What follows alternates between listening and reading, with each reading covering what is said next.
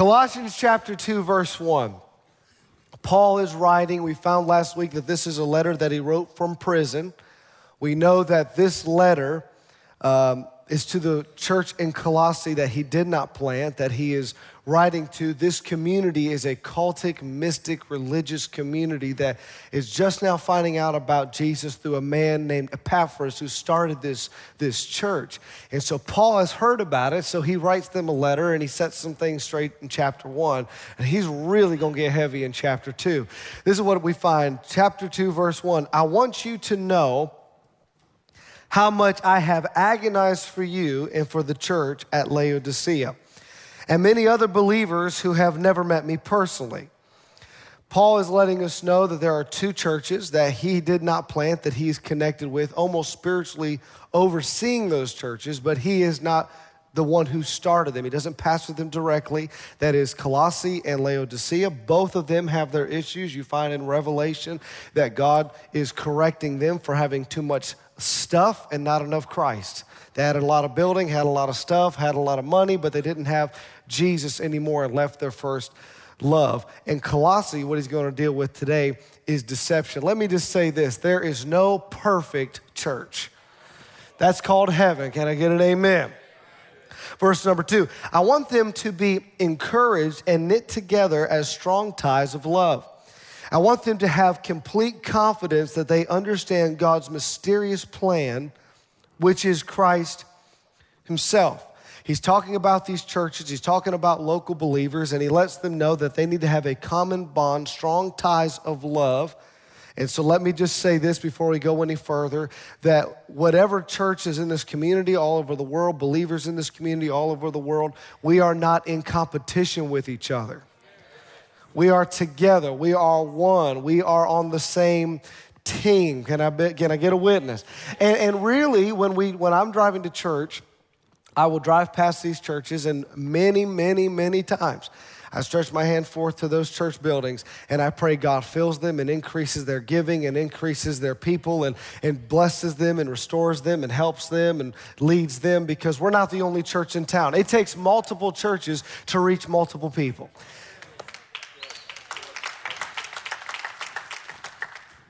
Um, it's one church, he's building it. And at the end of the day, it's not really what was written over the door, what name was written on the sign. Really, it's what name was written on the heart. And when we get to heaven, that's all that's going to matter. Verse three, I'm just moving slow, I'm moving through this. I want to get you to a few verses in a moment. Verse three, in him, Paul takes a hard turn. The, the, in him lie hidden all the treasures of wisdom and knowledge. Verse four, I am telling you this so no one will deceive you with well crafted arguments. There were false teachers in the region of Colossae claiming to possess secret wisdom and transcendent knowledge available only to the intellectual few. And Paul wanted to clarify that from the foundation of all things, the foundation of all wisdom and knowledge comes from Christ alone. So then he goes on a little further, verse 6, and we're going somewhere today. And now, just as you accepted Christ Jesus as your Lord, you must continue to follow him. You must continue to follow him. Verse number seven let your roots grow down into him, let your lives be built on him. Your faith will grow strong in the truth you were taught, and you will overflow with thankfulness. Now, I want you to get this image, and we're going to start working right here. Here's the image. Paul says, You need to let your faith grow down as roots so that you can build your life on top. He's giving the imagery that you cannot go up unless you first go down. You cannot build where everybody can see until you grow where everybody can't see. When you look at skyscrapers, the higher the skyscraper is, the deeper the foundation must be. And Paul is giving us the imagery to be like a tree planted. Psalms 1 1 talks about, or Psalms chapter 1 lets us know to be a tree planted by rivers of living water. He then goes on to say that we then must grow in the truth Grow in the truth. Paul is making sure that it is clear that if we're going to be followers of Jesus, we have to grow in knowing the truth. Now, this is where we're going to work today. Y'all ready? If we're going to be followers of Jesus, we must grow in the truth. Back in the first century church, you could not be a follower of Jesus and not be growing in knowing the truth. It was imperative to following Jesus that you are growing in what the truth is God's word, His ways, growing in the truth. He says, as the roots go down, so your life is built up, and you will grow in the truth. Let me start here and say this we need the truth. When the disciples asked Jesus when the end of the world was to come in Matthew 24, the first thing Jesus said back to them, he said, Be careful so that nobody deceives you. Jesus didn't mention wars yet. He didn't mention rumors of wars. He didn't mention anything like that. What he did say was that before the end of the world comes, there will be mass misinformation are we living in it? Podcasts and blogs and videos and information and at the time used to be public discourse. Now, information that we receive is digital and audio and podcasts and blogs and just mass misinformation. And can you just hear me today? There has always been, and there will continue to always be, an assault on truth. We, by default, don't want truth. We don't want light. The Bible says that the light came to earth and men didn't want it. We didn't want to receive the truth. And in an attempt to remove truth from the planet Earth, we can look quickly through the pages of history and find that the truth has been banned. They banned the truth in schools. They ban the truth in courtrooms, which is only leading to us banning truth in our living rooms. Not only have we banned truth, but we have blocked truth. You can go all over the world today and find that certain media outlets won't allow certain things to be said, or certain things to be done, or certain ministries to be on their airways, or even now you can get uh, flagged on social media for posting certain things that are too religious. And if somebody doesn't like it, you get canceled and blocked and flagged. Anybody know what I'm talking about? Truth has not only been blocked and not only been banned, but in history, truth has been burned. You can look where they've taken piles of Bibles and burned them. You can see through history where they burned churches and even burned ministers and their families and their houses, just trying to stop the truth.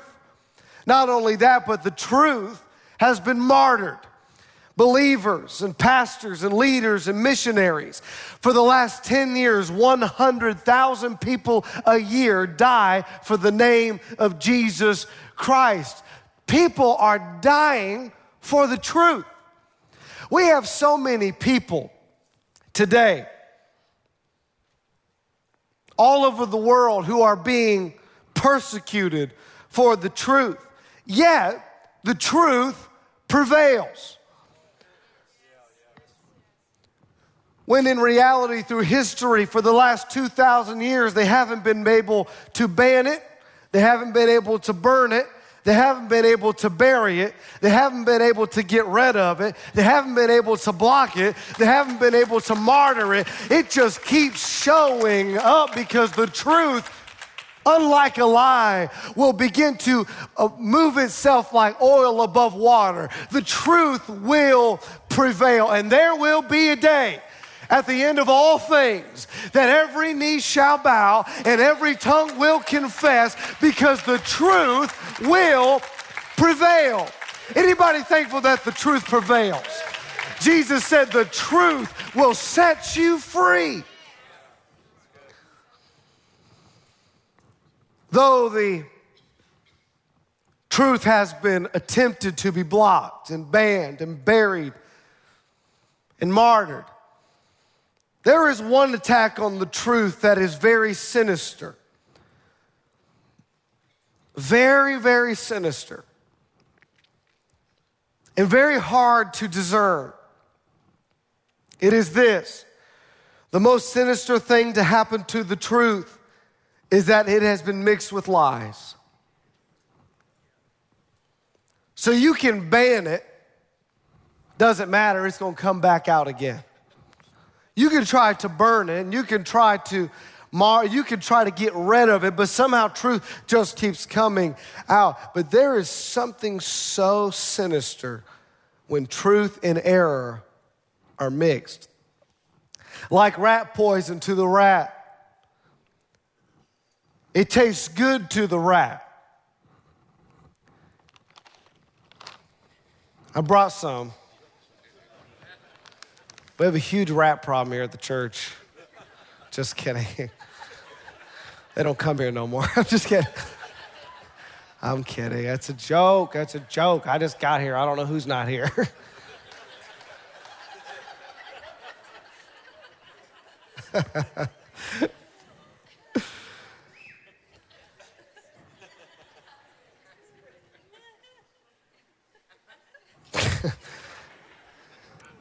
tastes good to the rat, has no idea that while what they're while they are eating it, it's actually destroying them.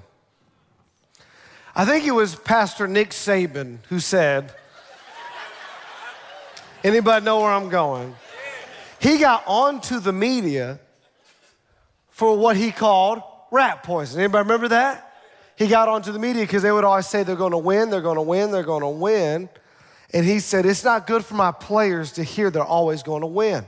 So it tastes good for them to hear that, but it's actually hurting their motivation and they won't work as hard. And he actually said the week that they were the underdogs and they would win, he said, That rat poison tasted yummy. Remember that? Remember what that false prophet said? Just kidding. Rat poison. It sounds good initially. It seems like it makes sense. It's reasonable. It, may, it sounds like it could be true. Sounds like it could be biblical. Sounds good, but ultimately isn't good for us.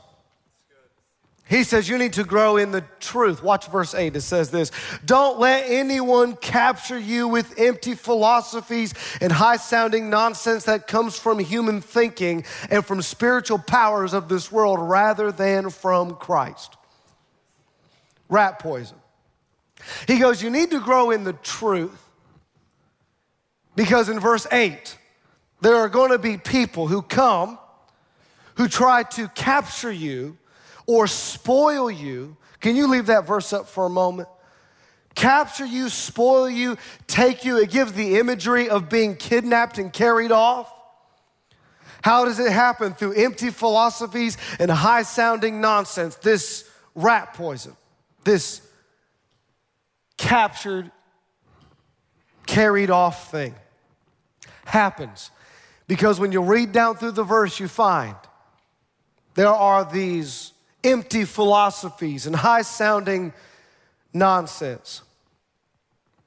You know, as a youth pastor, I pastored a lot of students over the years, and I've seen a lot of them come to Jesus.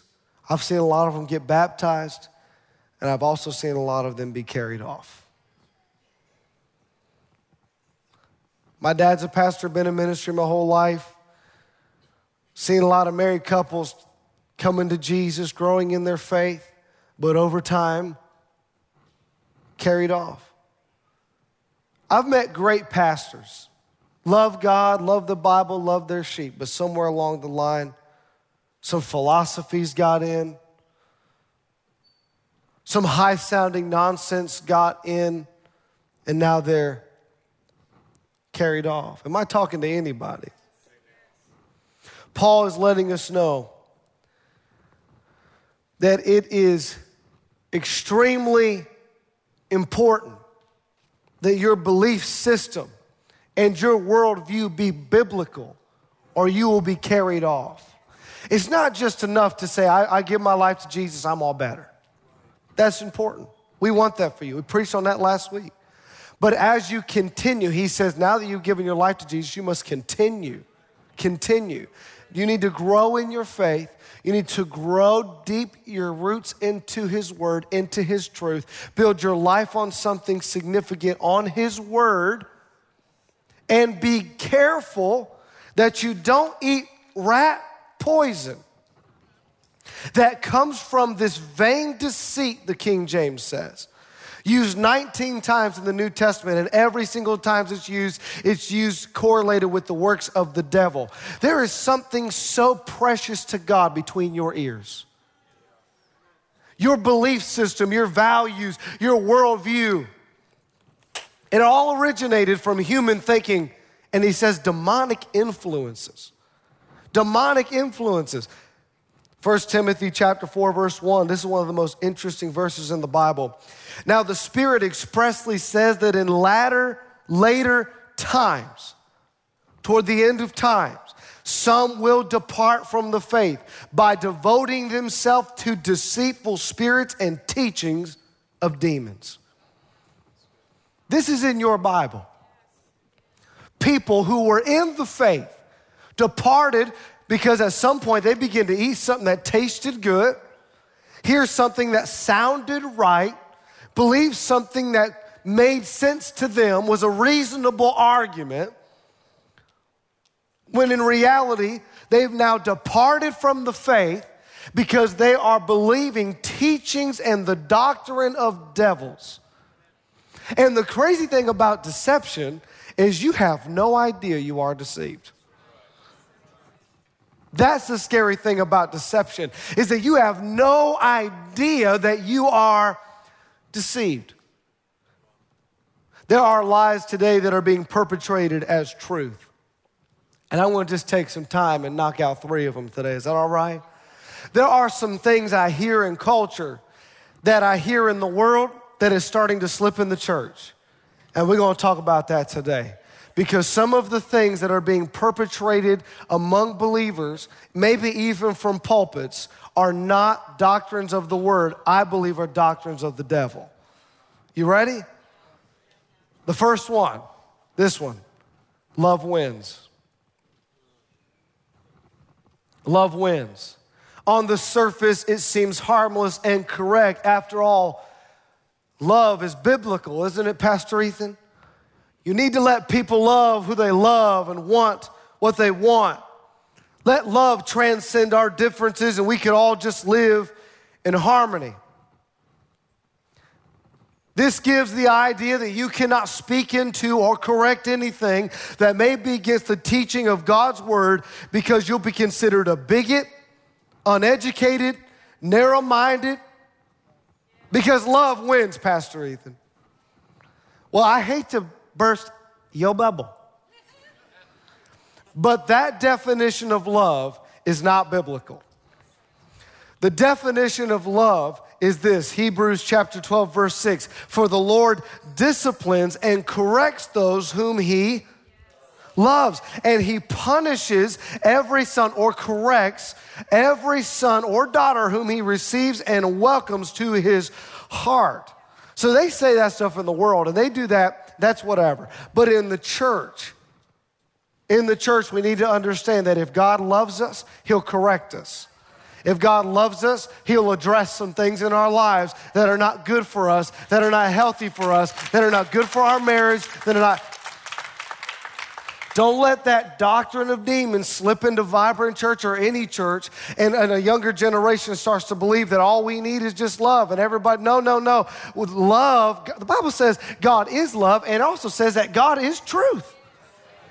So quit trying to choose one or the other. We've talked about this before that we need to understand that God is a God of love. He can't help himself but to love. But true love will not let you make decisions that will destroy you. So people could email me and say, Pastor Ethan, you, I can't believe you said that. You spoke against that. You preached against that. No, no, I didn't preach against it. Uh, the Bible speaks against it. And there are some worldviews and some lifestyle choices that are not biblical. And not even that, there's some gossip, or actually all gossip. Everybody goes to big sins, don't they? Like, oh yeah, that, get him, preacher. But no one wants to talk about our long tongues, our gossip, our lies, our little white lies, our little this or that. If God loves you, which He does, He will speak to the things in your life that are not good for your life. Think about being a parent for a moment. If you love those kids, you're gonna discipline those kids.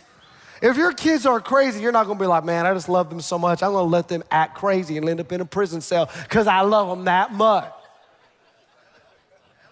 If you love your kids, you will correct your children. We discipline our children. We do what we have to do. Why? Because we hate them? We don't like them? I mean, some days. we don't always. it's because we love them. It's the right thing to do. This idea that love wins, hashtagged everywhere, is verifying belief. What it is is trying to validate certain decisions and behaviors and culture and using biblical terms, and it can be confusing to people who don't know the truth well. It's a lie, it's mixed rat poison with truth. Here's another one if it makes you happy, then do it. This basis of thinking leads us to live a life of selfishness making us the final authority in our lives. We are the judge and the jury. We decide how we want to live, what we want to do, what we want to say, how we want to say it, to who we want to say it to. And never consult God. it's dead quiet this morning. This time change is making us all feel something. We, we, we want to do things the way we want to do things. We want to say things the way we want to say things. And so our feelings become ultimate truth. Because after all, I wouldn't feel like this if this wasn't true. And if I didn't want this, this God would take it from me. If I didn't, you know, I feel like this. I've sat with people over the years, Pastor Ethan, this is how I feel. It must be God. Are you crazy? I just love her. It, I, I, there's no other explanation than divine touch. No, it's called divine stupid. That's what's going on right now. How you feel cannot be true. How you feel cannot be the truth. And people going around saying uh, that I have a truth and you have a truth and we have truths, and, and, and it's all relative to people's experiences and their decisions. I need you to hear me today. There's no such thing as your truth and my truth, there's only one truth. And the devil wants to make this truth conversation a moving target because he never wants you to ever pin your, pin your like sights on real truth. So he's going to confuse even Christian people to believe that there is relative truth and people believing, well, that's their experience and this is reality and this is how they feel. And if they are attracted to that or they feel that way or this, at the end of the day, we as Christians have to decide that we are governed objectively by the Word of God. I need you to hear me that our feelings and the Word of God oftentimes do not line up together. This is why it's called faith. The scripture lets us know that we don't walk by sight. We don't walk by feelings. We don't walk by what we feel. We don't walk by our emotions. We walk by what the Word of God says. And if the Bible says He's with me, I may not feel it, but I know by faith He's with me. Am I helping anybody? That you know by faith that God is with you and, and, and saved you and healed you and restoring you and leading you. I don't feel like God's leading me, but I'll tell you right now, the Holy Spirit, the Bible says, is leading you into all truth. So let your life be submitted to the government of God's word and not your feelings. And ask yourself, what does God want? What is God's desire? What does His Word say? What have I heard at church? What I need someone to help me and not live your life connected to the way you feel as truth. If you like it, just do it. If she's hot, just whatever. If this this, if we want to live together, it just feels right. No, no, no, no, no. At some point, the Word of God has to be what you place your reality into.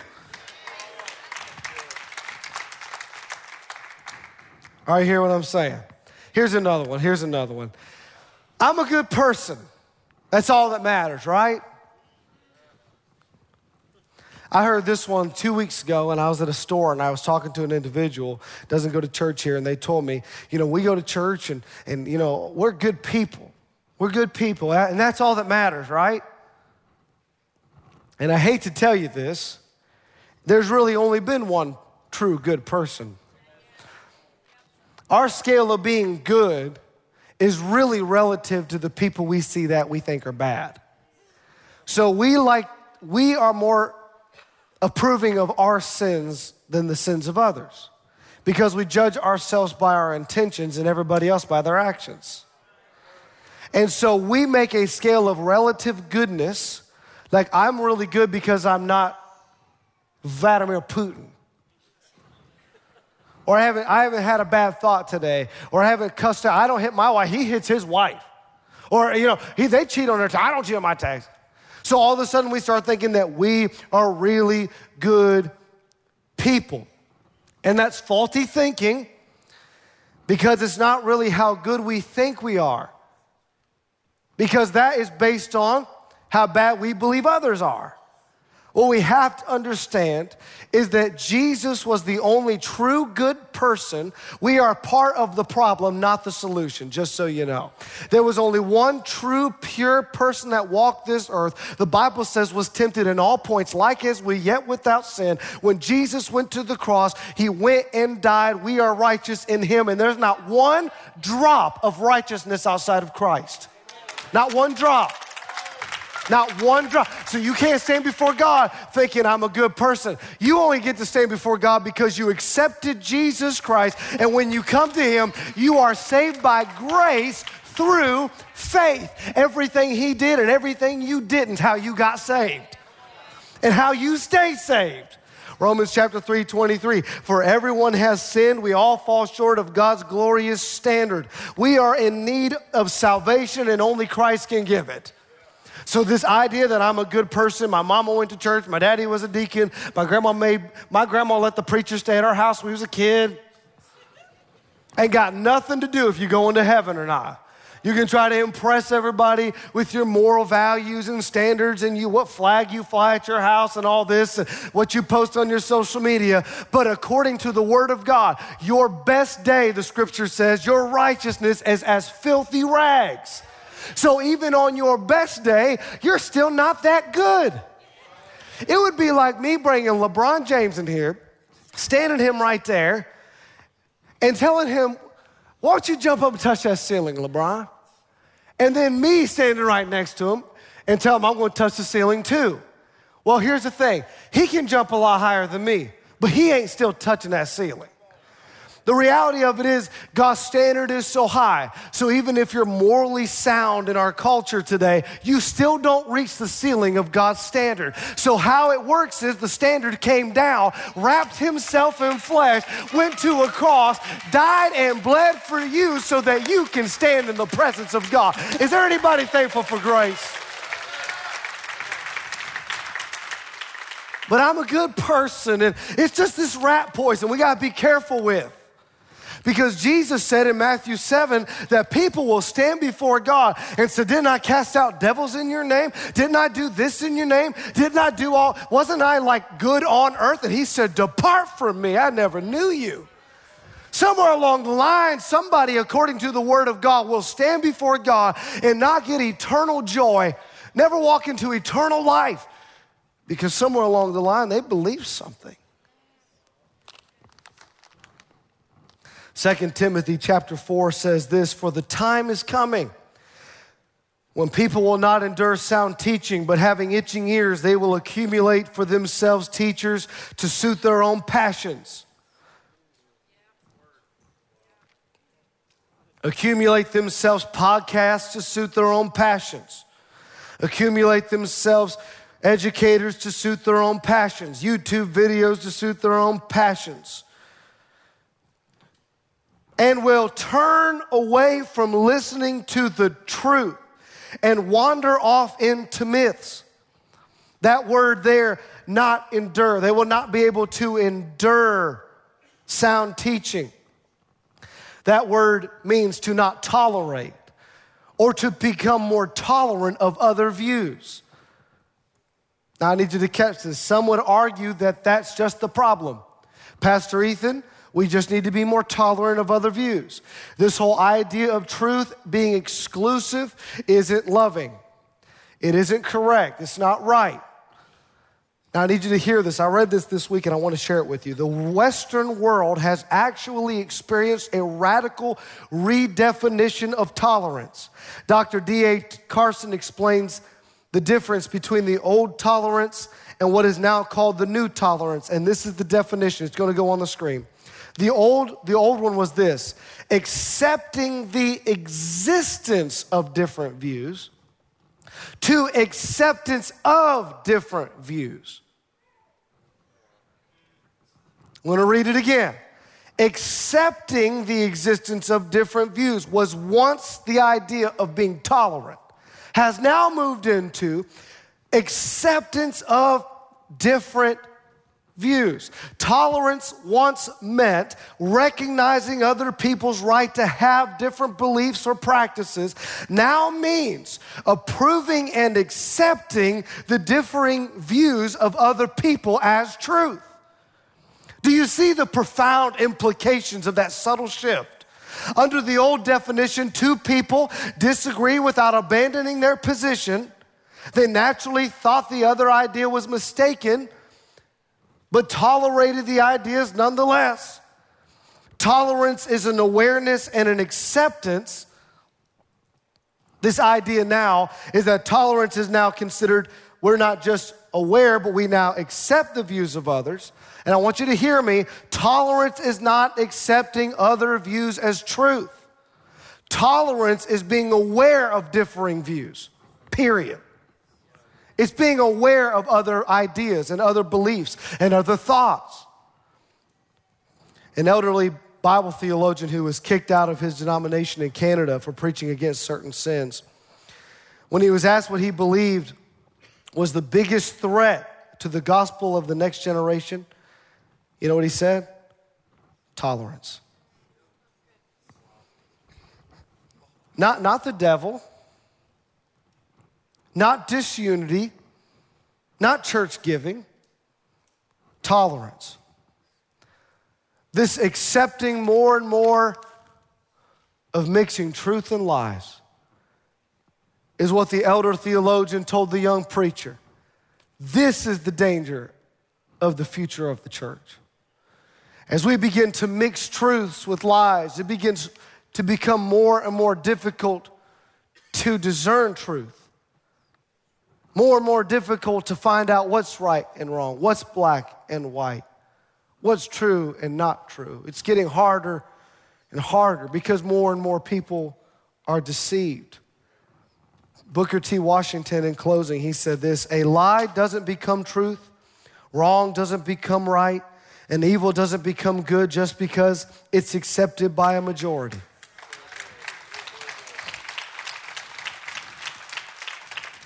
In other words, truth isn't measured by the amount of people who believe it. Romans chapter 12, verse 2 in the message translation, really a paraphrase translation, it says this Don't become so well adjusted to your culture that you fit into it without even thinking. Instead, fix your attention on God. You'll be changed from the inside out. Readily recognize what He wants from you and quickly respond to it. Unlike the culture around you, always dragging you down to its level of immaturity, God brings the best out of you, develops well formed maturity in you. Here's my point for you today stand firm in truth. We're talking about stand firm. You have to stand firm in knowing. We're not mixing rat poison with the preaching of the gospel. We're not mixing rat poison with raising our kids. We're not mixing rat poison. So maybe what that looks like, maybe you have to turn off a movie. Like there's some rat poison in that. That's a little misleading. Can you imagine? Can you imagine how important this is? What would the world look like? What would our families look like if people really stood firm in truth? Like just five months from now, if people said, no, no, this is what the Word of God says.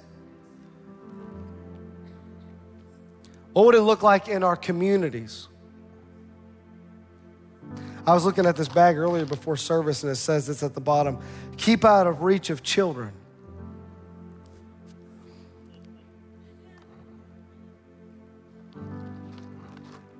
If you will let yourself eat in moderation rat poison, the children eat it in excess. You are the standard from which they are watching. And if truth is valued in your life, it will be valued in their life. Keep this out of the reach of children. Grow into truth. Don't give up in believing what the gospel teaches and what the word of God teaches. And it may not be popular today. Like this kind of stuff, people don't necessarily love to hear. This is the kind of stuff that doesn't get response and shouting and clapping, but truth needs to be thought about. Maybe you don't need to shout and clap right now. Maybe you need to reconsider where you've let rat poison in in your worldview or your thinking or your life or your business or have you been mixing some things and when it used to be black and white it's like the word of god is a detector a lie detector that picks up irregularities very quickly. Grow in truth.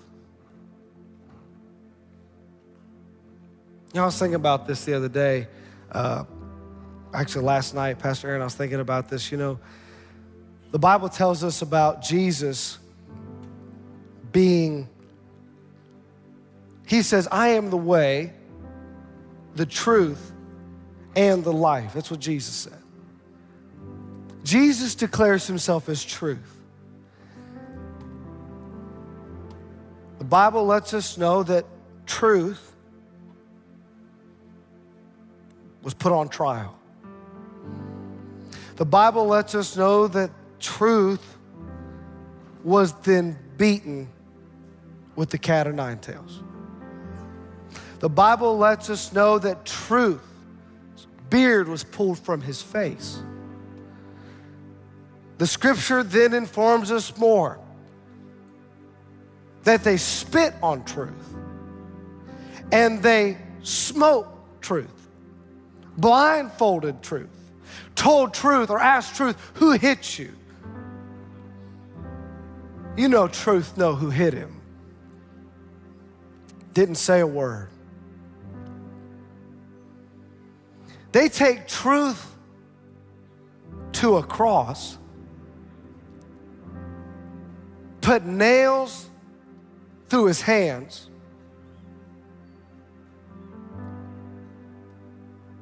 and I, for about six hours, truth hangs there breathing suffering, bleeding,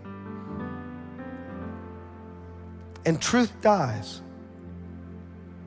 They take truth and put him in a borrowed tomb. And it's at this point that all of hell thinks they finally got truth. Finally. We've concealed it, we've shut it down, there's no more.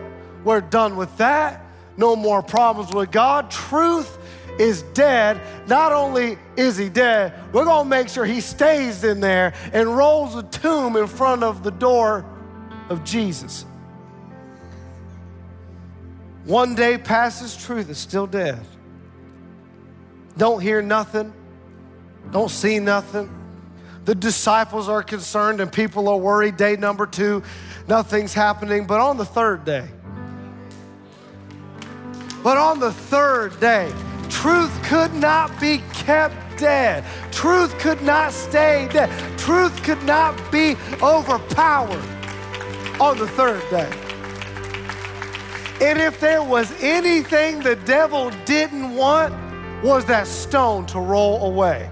I bet he thought if he could just raise from the dead, I'm cool with that. Just don't come out. Because if the truth gets out, the truth will still heal, the truth will still deliver, the truth will still set free, the truth will still set people free from addiction and drugs. Is there anybody thankful the truth got out? The truth got out. The devil keeps telling you if the truth gets out about you, what if the truth gets out about him? What if we remember he still heals and delivers? The truth will set you free. Stand firm in the truth.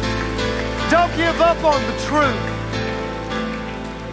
That long Galilean leg stepped out of that tomb that day.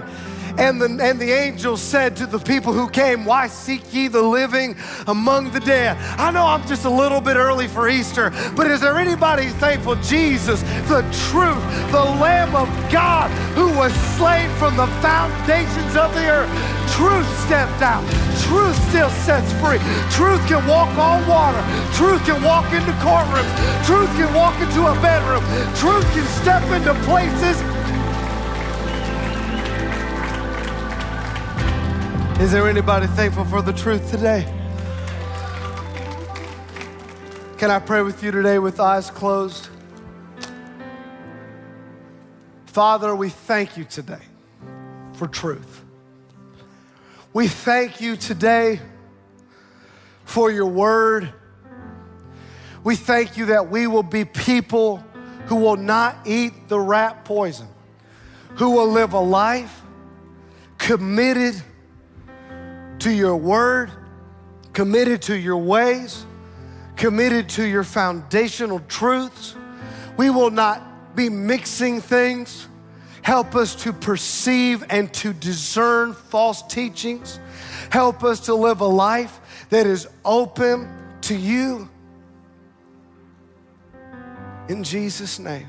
With eyes closed, if you're in the room and you say, Man, I need truth in my life. If he could go to a grave and step out, he can find me wherever I'm at. If that's you, I just want you to raise your hand and say, I need Jesus, help me this week. Thank you, thank you, thank you. I need, I need some truth. I need some truth. God bless every hand, every person, every man, every woman, every boy, every girl, in the name of Jesus. In the name of Jesus. And I pray truth will set them free. In Jesus' name. In Jesus' name. Are you thankful for the presence of God today?